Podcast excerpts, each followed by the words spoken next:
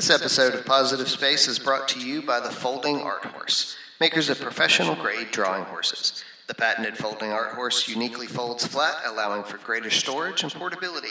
If you or your university don't have much storage space, the Folding Art Horse is for you. They're great for travel, too. Check out the Folding Art Horse at thefoldingarthorse.com.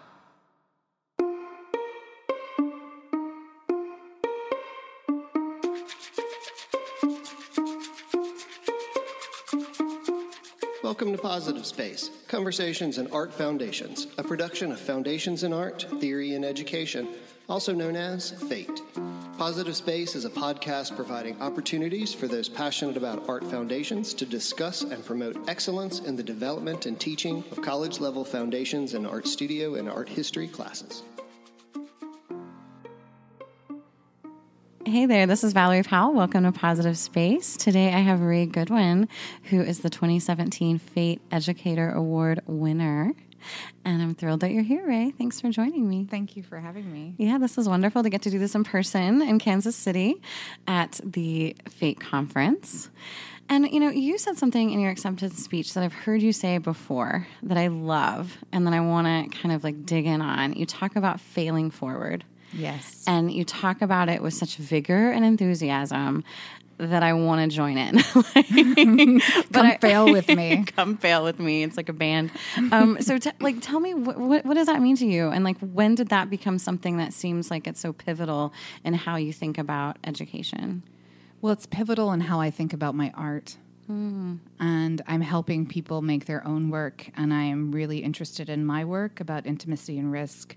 Mm-hmm. I think if we mm-hmm. don't have intimacy and risk in the studio classroom, mm-hmm. uh, I think I've failed in some manner. Mm-hmm. Um, and but I think we have to fail because we have to take chances. And when we mm-hmm. fail forward, we can catch ourselves. Mm. And when we catch ourselves, we can continue on the path instead of letting failure stop us mm. from that progression towards another and another and another. And hopefully, along that path, we can mm-hmm. find some improvement and betterment and mm-hmm. greater connection with our students so that they feel more engaged with mm-hmm. a curriculum that ultimately has to benefit them because it is about their artwork, their mm-hmm. creation, their practice. It mm-hmm. actually has very little to do with me. Mm. Oh, that's so right. I mean, that's so true, but it's so easy to forget that because we're the, the, the person that's supposed to do things and we're the person that's supposed to know things and, and be informed in some way. And I think it's easy to feel um, overwhelmed in that place. But um, but thinking about failure and thinking about risk and like intimacy and honesty, um, you know, that that is something that in the classroom you're excited about, but also in your work you're excited about. And where, where did that start? Was that something that um, that sparked when you were in school? Was that something that sparked in the studio and then transpired into the classroom? Well, I've been teaching for 23 years. Mm-hmm.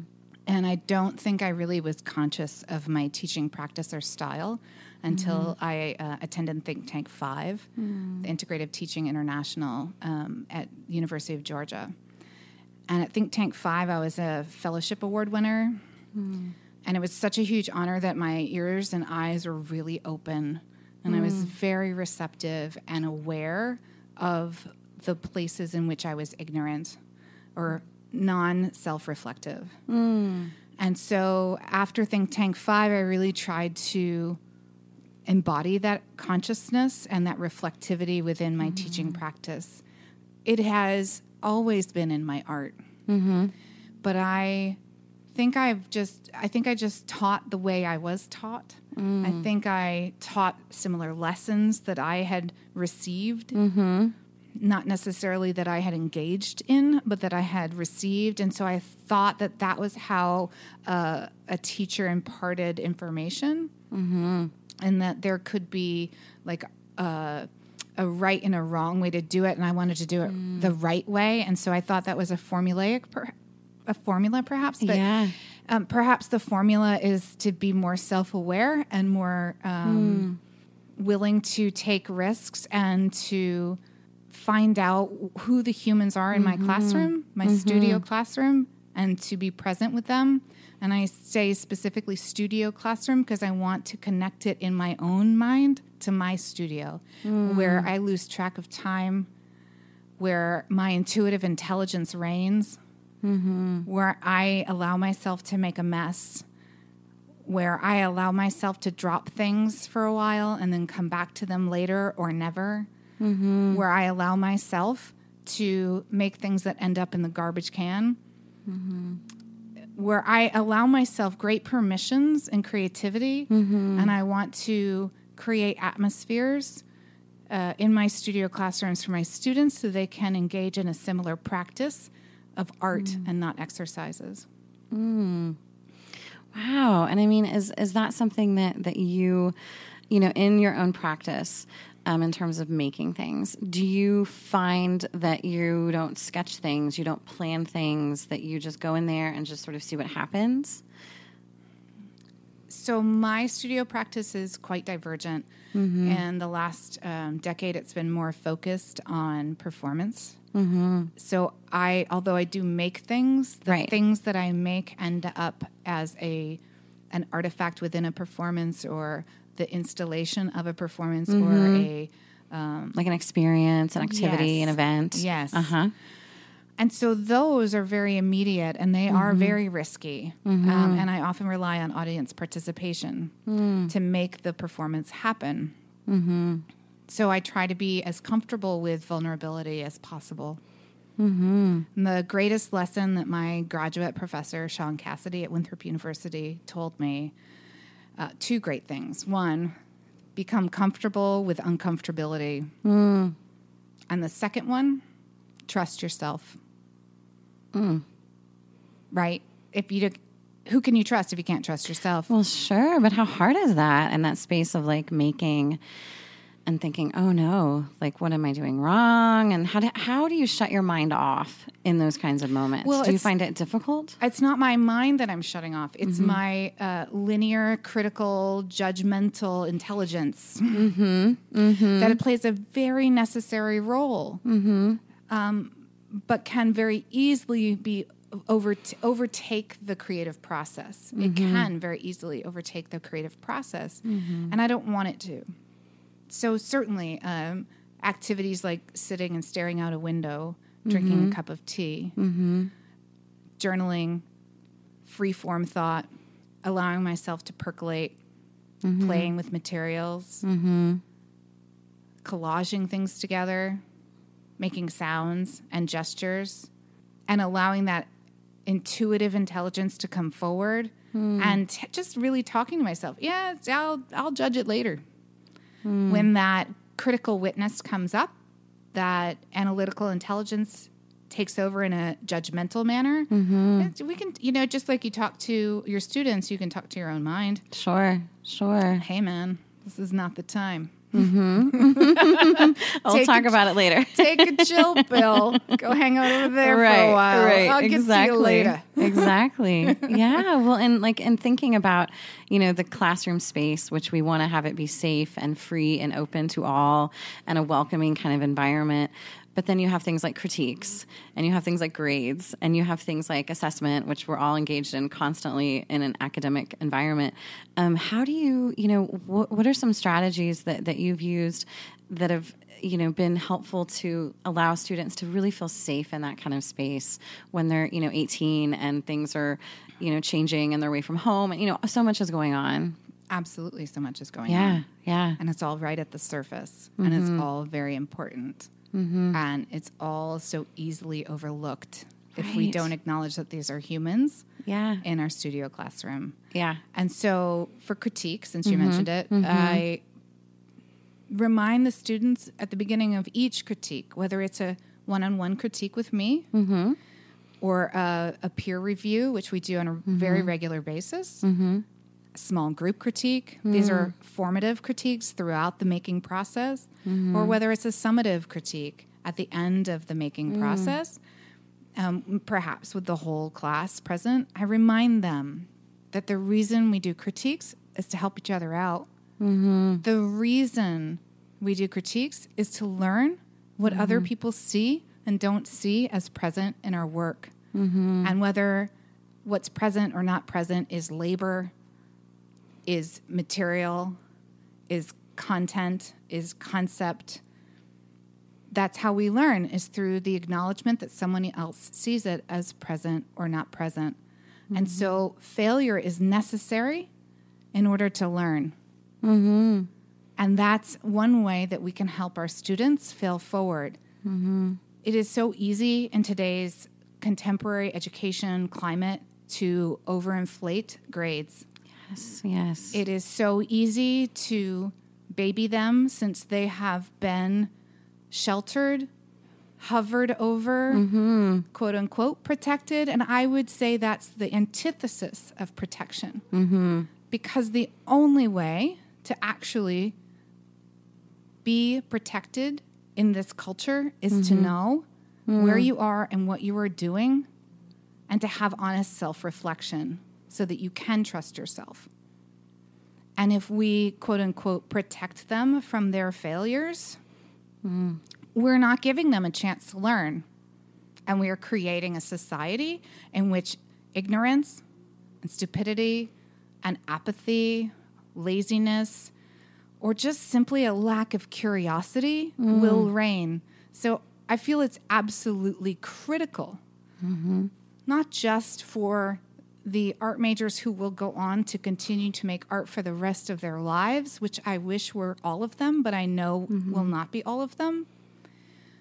But for all of the students in the room, for all of the humans in the room, so that they can have a an intelligent pathway in their thinking towards greater curiosity and self reflection and vulnerability. And to know that vulnerability, with vulnerability comes strength. Mm-hmm. And power, even. And power. It yeah. is so powerful to be vulnerable and present in mm-hmm. the moment with another human being.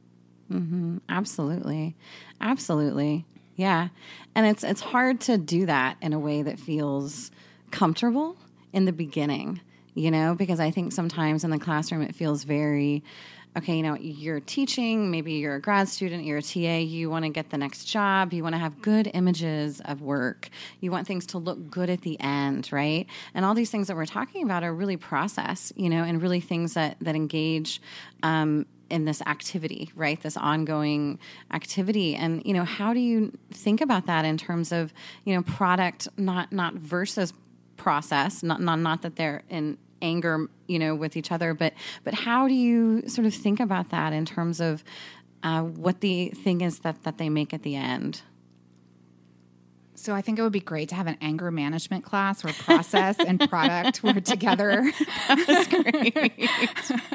I would love that class. That would be amazing. Yeah. Can we yeah. mediate that, that together? Would be great. We could that would be that. great. Yes. Uh, they're they're so intertwined. Mm-hmm. If a student is not engaged in a process, the product mm-hmm. will be garbage. Mm-hmm. It will be irrelevant. It will be outside of them. It will be mm-hmm. outside of society. It will look like a workbook from fifth grade. It will be an exercise. Absolutely, absolutely, and it won't have them in it at all. It won't have them, and yeah. so they won't they won't want it after.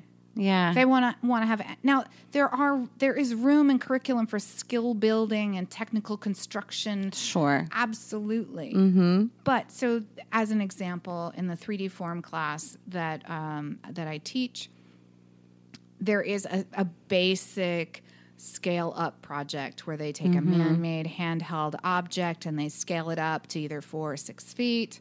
There's mm-hmm. simple algebra involved. They'll freak out about that. So we walk them through. We teach them how to how to cut, how to measure. Mm, right? Sure. but if they choose an object that has iconic meaning for them in their life. Mm-hmm then they are so much more engaged. Like the student last fall who made, uh, remade a keychain with Thor's hammer on it because she wanted to accentuate the idea of strength and to further develop her understanding of ignorance hmm. and to imbibe this story in that while she was creating this object that she actually went from one of my worst students, construction wise, mm.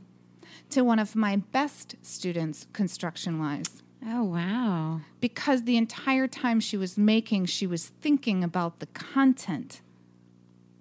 And so it made her want to want to work really hard, want to put the time She, in. yes. yeah. Yes. Yeah. That's she huge. remade that four foot horse hammer three or three or four times. Yeah. Yeah. And, and and and I think because she was invested in the in the process and it's like, you know, on the other side and, you know, sort of from the faculty perspective, if we're not invested and like bought into the curriculum, you know, if we're just handed a syllabus, here's what, what you have to do, here's what you ha- the project you have to do, one, two, three, four, five. It's like, great, cool. Anyone can do this. I'm a placeholder, you know. I am not interested in a foundations factory. Mm.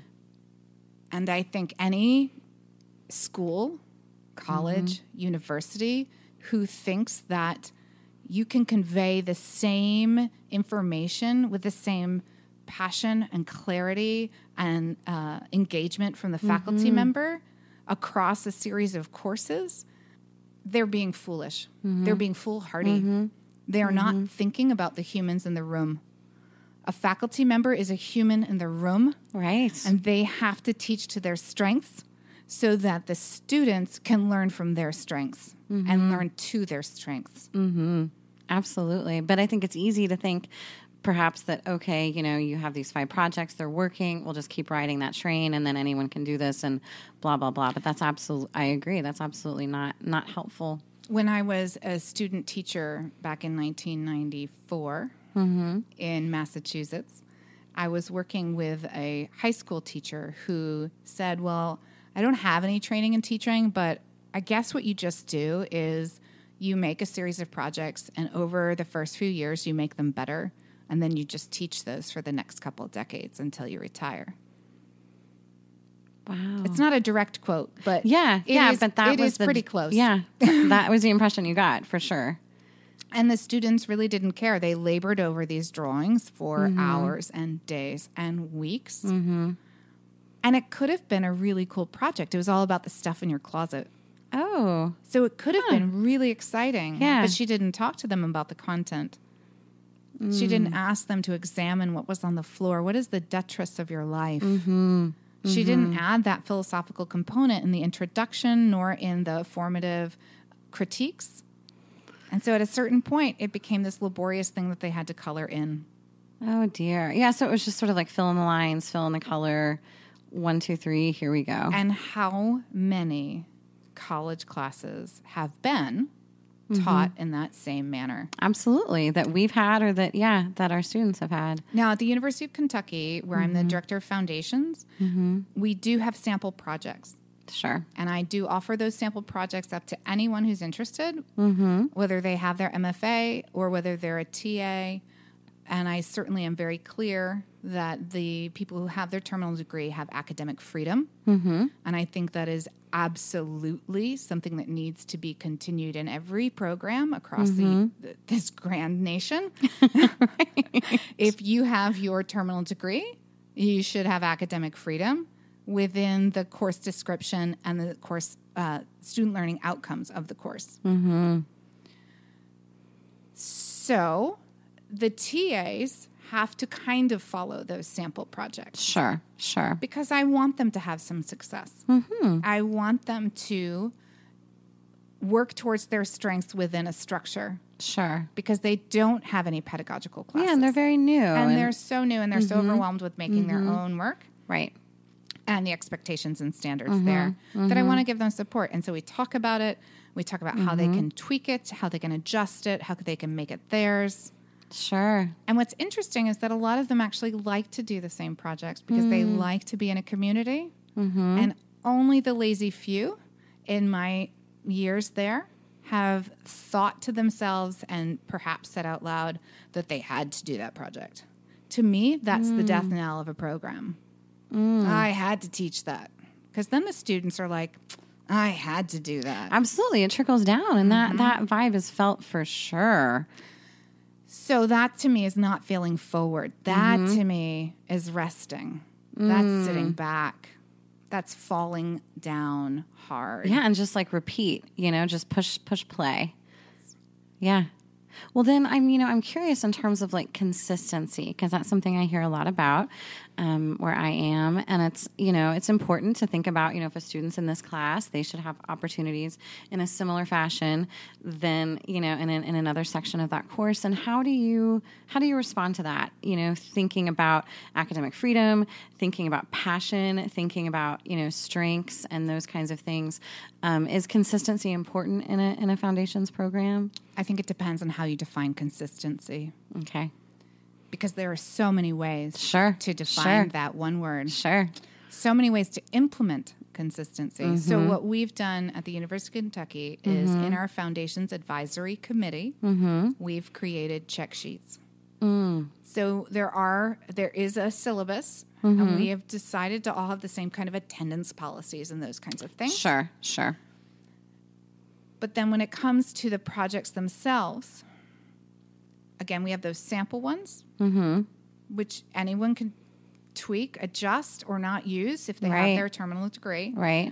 As long as they cover all the student learning outcomes that are on the syllabus and this check sheet, which goes into a little bit greater depth with some of the vocabulary Sure. terms and some of the mm-hmm. artistic movements that we would like to be covered, mm-hmm. some of the material processes. Right. Right.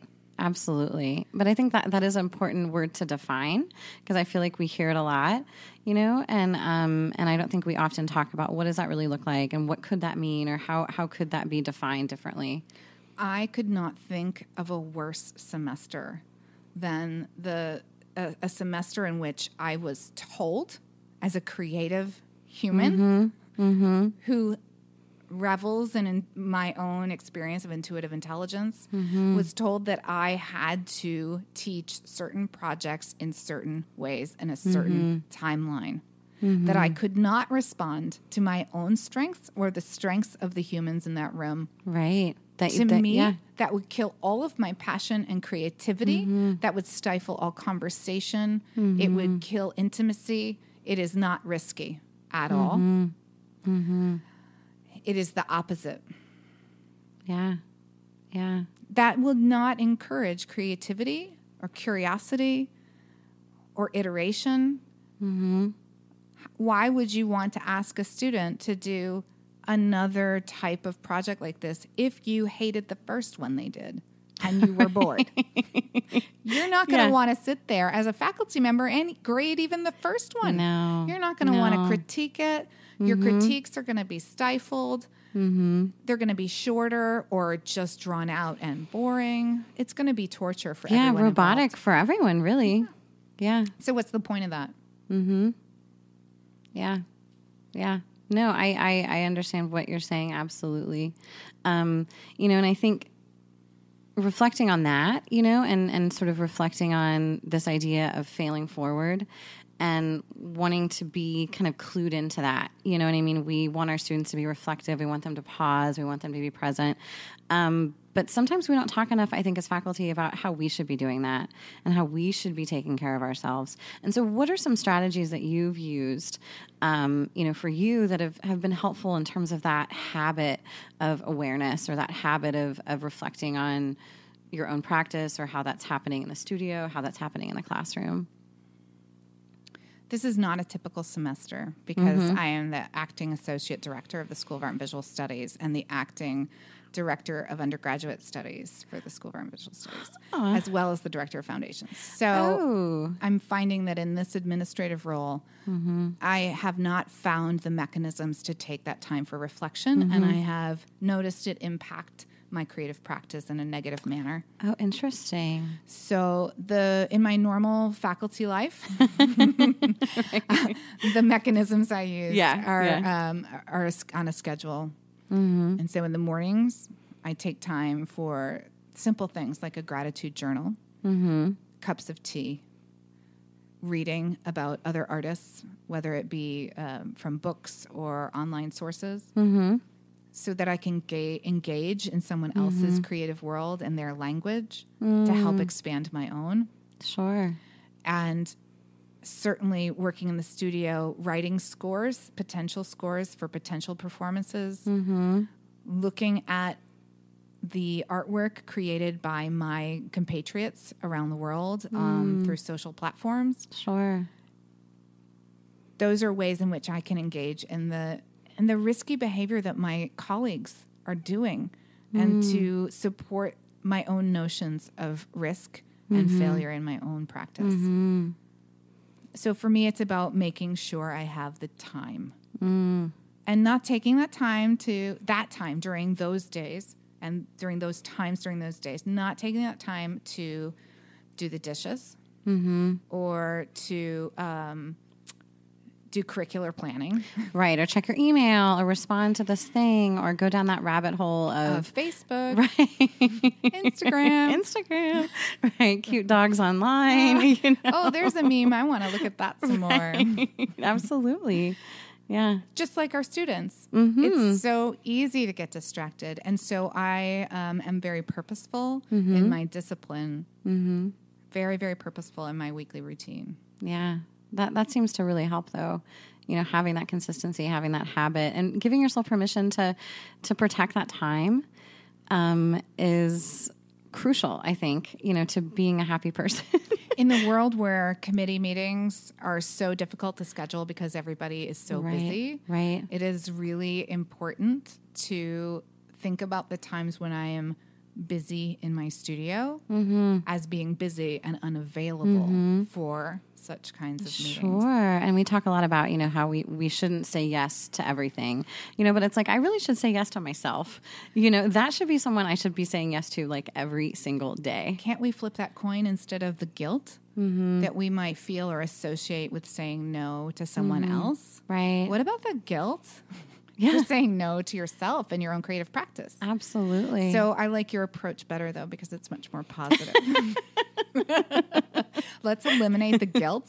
yes. I think Catalyst just the other day here Yeah, at FATE. yeah. that was one of our uh, monikers that we came up with. I was um, on a in a discussion group dealing Mm-hmm. with ideas of um, balance and work life, Mm-hmm, and I do believe that balance is the great myth of our time. Mm-hmm. That I do believe it's more about equanimity over a, a period, a greater period of time than we're Mm-hmm. necessarily used to looking at.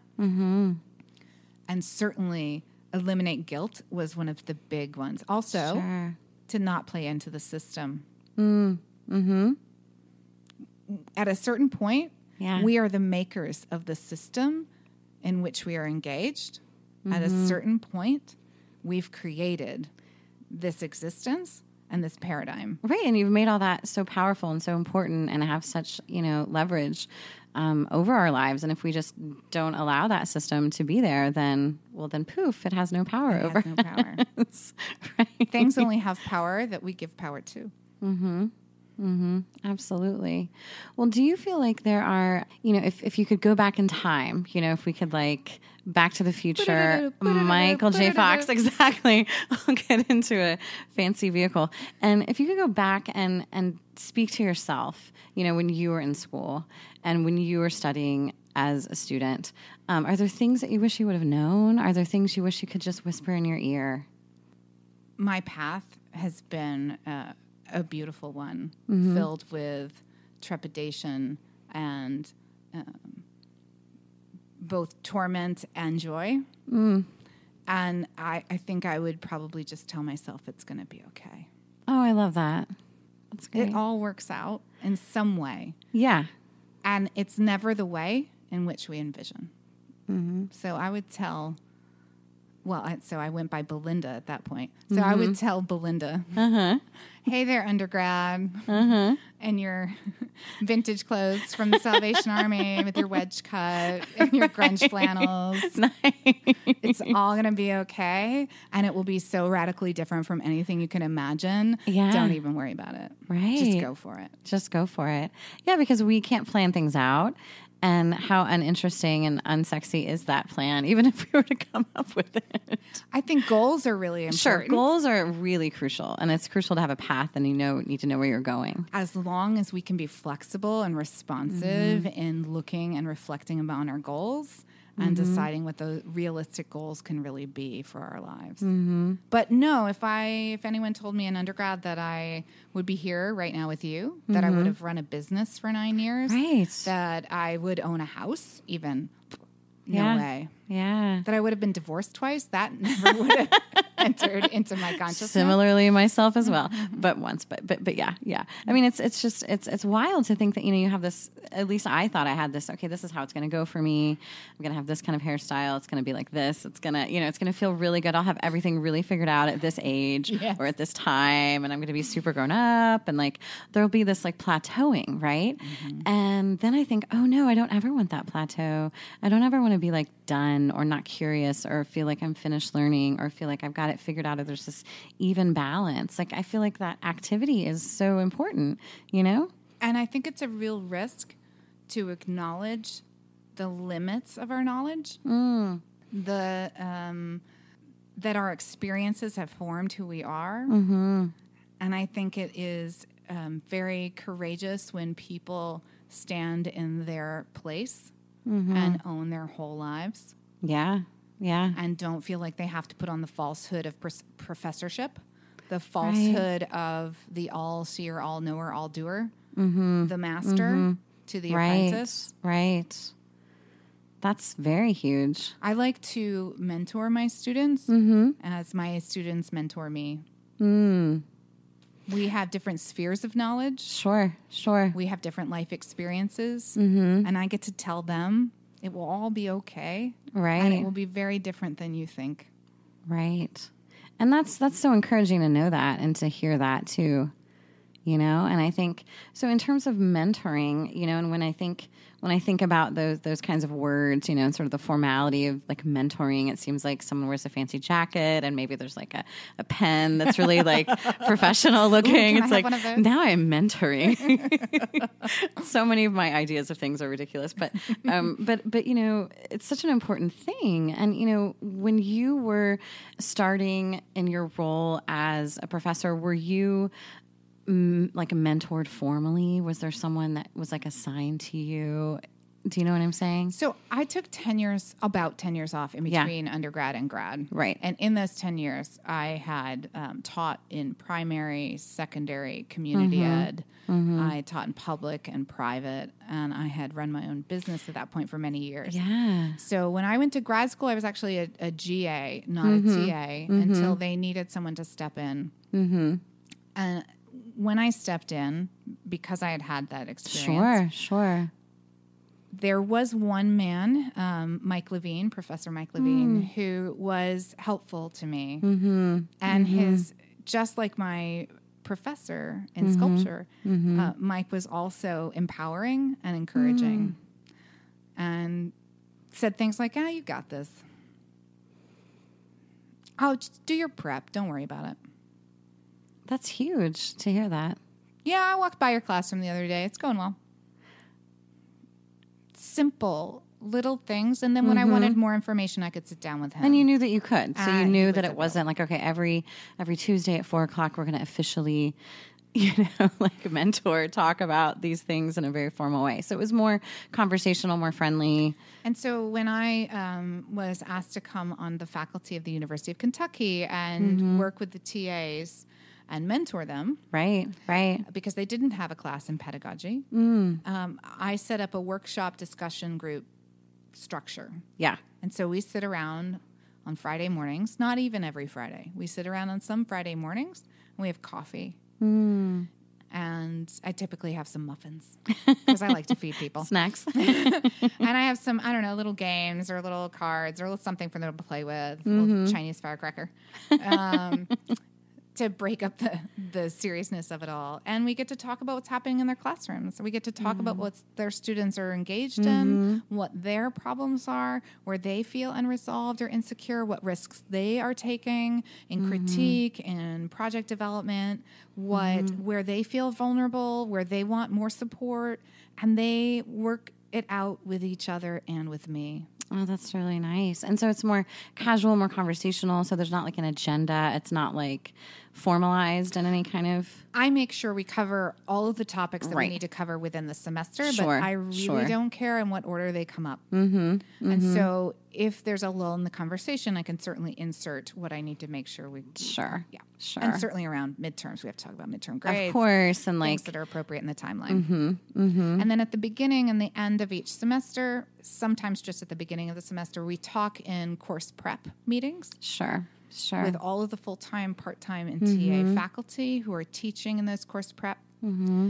Um, and we meet in that studio classroom. Yeah. That where the class is taught, mm-hmm. and we review the check sheet and the syllabus, and we talk about the new things that the ombud has put forth and taken away, and Right, right. all of the brass tacks, if you will. And people get to share project ideas yeah. and see where we want to take this beautiful class Mm-hmm. and these beautiful humans that will be a part of it. Right. Well, and is that something in terms of like mentorship? Is that something that you feel like is important as a professor to to be receiving from another professor in terms of that relationship, even though you've been teaching for a while, you know, and have a lot of experience? I am not in charge of each studio classroom that is in the foundations program. Right. That is not my role. Mm-hmm. I feel like my role is to facilitate a collaboration that creates a curriculum. Mm-hmm. So when I first got there, I, I certainly watched and I listened and paid attention to what was Mm-hmm. happening. So I didn't crush any beautiful spirit present. Yes. You don't want to dig up flowers that haven't bloomed yet, right? Mm-hmm. And throw them in the trash out of this lovely garden in the first year. And right. so, um, but now we talk about where we want to take it. Mm-hmm. We talk about it together. And so I'm very excited that more and more of my colleagues are starting to attend these conferences and think Yeah, tanks and yeah. FATE and Mm-hmm. becoming more familiar with the field so that we can um, teach to our strength and be relevant within Mm-hmm. the contemporary practices of first year experience. Absolutely. Absolutely. Rae, it has been such a pleasure to talk to you. And congratulations on everything that you're doing. Let us all fail forward together and then we can catch ourselves Absolutely. and each other. Thank you so much, you. Rae. Thank you for listening to this episode of Positive Space. If you're interested in being part of FATE's ongoing conversation about art foundations, visit the FATE website at foundations-art.org. Don't forget the dash between foundations and art. This episode's interview was conducted by Valerie Powell and was engineered and edited by Raymond Gaddy. Our theme music was provided by Lee Rosevere. If you like what you hear on Positive Space, be sure to give us a review at iTunes, Stitcher, or wherever it is you find your podcast. Better yet, send us some audio. You can call Positive Space at 904 990 FATE. That's 904 990 3283. You may find your voice on the next episode of Positive Space.